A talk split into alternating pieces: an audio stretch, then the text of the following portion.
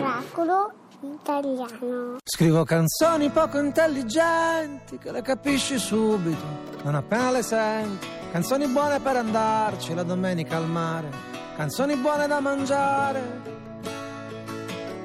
Sono canzoni poco irriverenti, insomma canzoni come me, che ho perso tutti i denti. Canzoni per chi non ha voglia d'abbaiare o di ringhiare, canzoni tanto per cantare. Canzoni che parlano d'amore, perché alla fine dai, di che altro vuoi parlare? Che se ti guardi intorno non c'è niente da cantare, solamente un grande vuoto che a guardarlo ti fa male. Perciò sarò superficiale, ma in mezzo a questo dolore, in tutto questo rancore, io canto solo per me.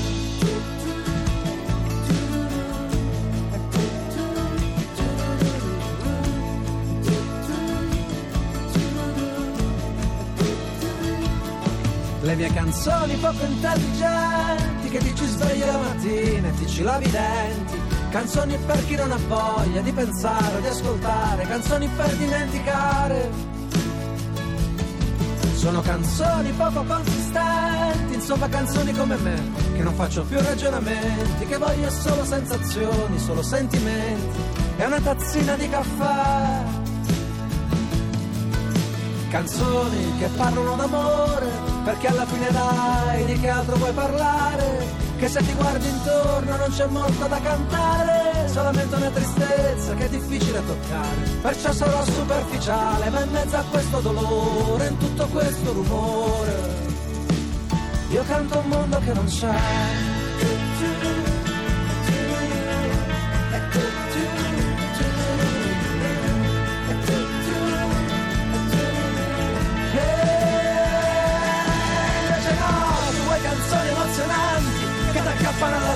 Senza tanti complimenti, canzoni come sberla in faccia per costringerti a pensare, canzoni per restarci male. Alle canzoni da cantare a spacciagola, come se cinquemila voci diventassero una sola. Canzoni che ti amo ancora, che sei triste, che sei dura, canzoni contro paura. Canzoni che ti salvano la vita, che ti fanno dire no, cazzo, non è ancora finita, che ti danno la forza di ricominciare, che ti tendono in piedi quando senti di crollare. Ma non ti sembra un miracolo che in mezzo a questo dolore e tutto questo rumore, a volte basta una canzone, che è una stupida canzone, solo una stupida canzone, a ricordarti chi sei.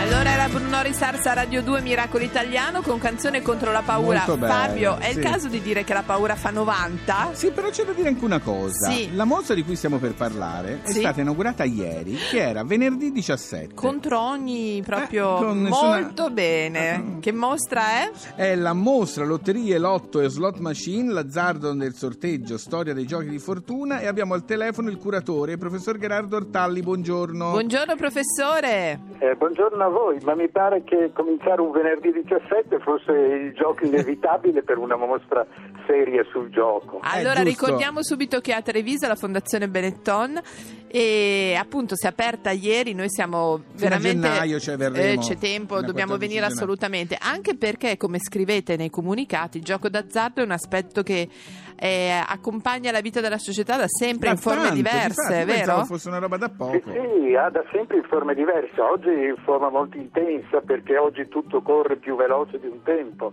ma eh, soprattutto eh, nel momento in cui noi siamo siamo in un percorso che non è molto recente, un percorso che nasce già qualche secolo fa, e il gioco d'azzardo compare nella forma sostanzialmente attuale con tutti i suoi parametri quando si inventa l'economia moderna. Eh certo, ah, fa eh. girare l'economia, soldi, esatto, certo. I soldi. Che cosa vediamo in questa mostra, professore?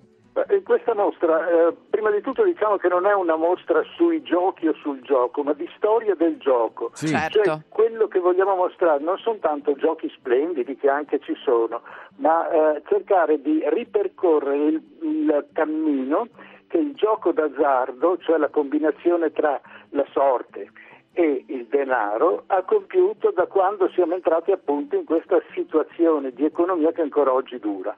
Quindi... Eh, mostriamo giochi, ma mostriamo documenti, mostriamo eh, decreti, bandi, mostriamo Napoleone oh, che fa un uh, editto sul, sul gioco, o Garibaldi che quando diventa dittatore delle due Sicilie dopo l'impresa dei mille, una delle prime cose che fa è abolire il lotto, poi il Regno d'Italia quando uh, subentra a Garibaldi rimette il lotto per questioni finanziarie. Certo, come adesso. Come adesso. Allora, però professore, le volevo chiedere, poi eh, insomma ci ha fatto riflettere eh, il fatto che siccome ci si è accorti che questa cosa del gioco è una pulsione che è ineliminabile, allora a quel punto sono, sono stati inventati luoghi dove poter giocare. Sì, certamente, anche questa è un'invenzione che eh, parte esattamente quando parte l'economia moderna, ecco. Cioè l'intervento pubblico sul gioco, mettendolo anche a profitto, ricavandone una tassazione eh. indiretta, cioè esattamente quando nasce la cambiale, il prestito a interesse, eh, il trasferimento di quattrini, il principio del lucro cessante, danno emergente, cioè quello che si tratta di eh, che cerchiamo di spiegare è come eh, il gioco sia sì. una cosa di grande serietà, non è un paradosso, certo. ma è, sì, sì, ma è chiaro, fortuna, è chiaro il concetto. Così. Senta professore, ho visto anche delle bellissime immagini, illustrazioni che vedremo in questa mostra, prese da collezioni private, da biblioteche, perché eh, comunque alcuni questi giochi venivano anche in qualche modo addolciti tra virgolette al pubblico, facendo vedere che in realtà era una cosa molto più ehm, giocosa di quello che si pensava. Scusi il bisticcio di parole, cioè non si pensava al danno che avrebbero potuto certo. fare. No, ma il danno è qualcosa che resta alle spalle. Quello Insomma. Che si deve fare è di rendere il più attraente, attraente eh sì. possibile qualsiasi cosa, quindi anche il gioco. Per farla digerire, insomma. Esatto. Per farla digerire e per farla rendere. Per farla certo, rendere e certo. far finta che tutto va bene. Lei allora... è scaramantico, professore, domanda da Marzullo. Lei è scaramantico? Io? No, mm. purtroppo no, ho cercato qualche volta ma non ci sono riuscito. Eh, vabbè. Purtroppo no, è una bella risposta. Allora, tutti a Treviso, alla Fondazione Benetton, per questa bellissima mostra sul... Ci fa capire su, tante cose. Sì, perché racconta anche l'Italia. Grazie professore. Grazie professore, arrivederci. Buon lavoro. Grazie. Buon lavoro, grazie. Dovremmo fare un casino sì. anche qui a Radio due. Ma vergognati, non si può. Red Hot Chili Peppers, Scar Tissue. Fate attenzione, la scommessa inizia.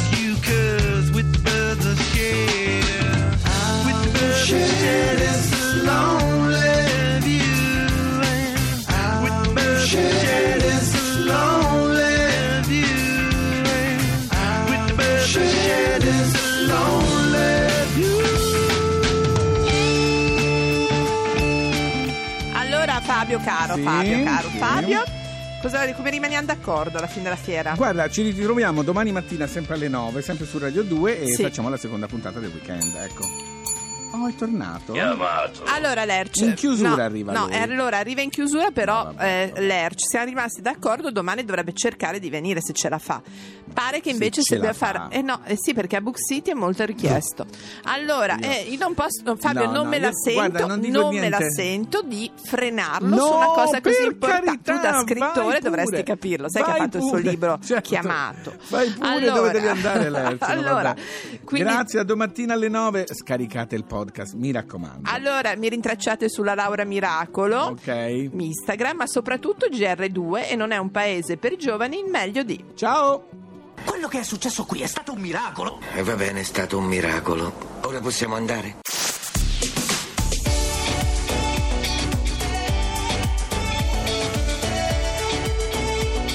Tutta un'altra musica. Radio due.